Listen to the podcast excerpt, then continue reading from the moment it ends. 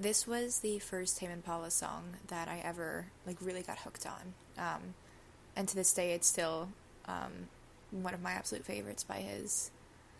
I think that's just because I associate it so much um, with the the first time I, well, I guess not the first time I went to music festival, but the first time like I, I'd say went at a good right age um, with a bunch of people that I like. Like the first time I really felt like um, a person, like a teenager there, like the way you know you're kind of supposed to, all on top of the world and everything.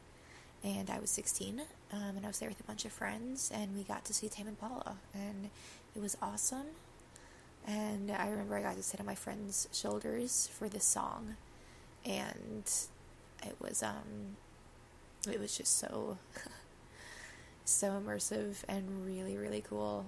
And with Lolla, you're kind of like right in the center of the city, so you just feel like you're the center of everything. It's a nice way to feel like king of the world for a couple of days, that's for sure. But yeah, this song will always remember like remind me of uh yeah 2019, summer of 2019. Um, good times, good times.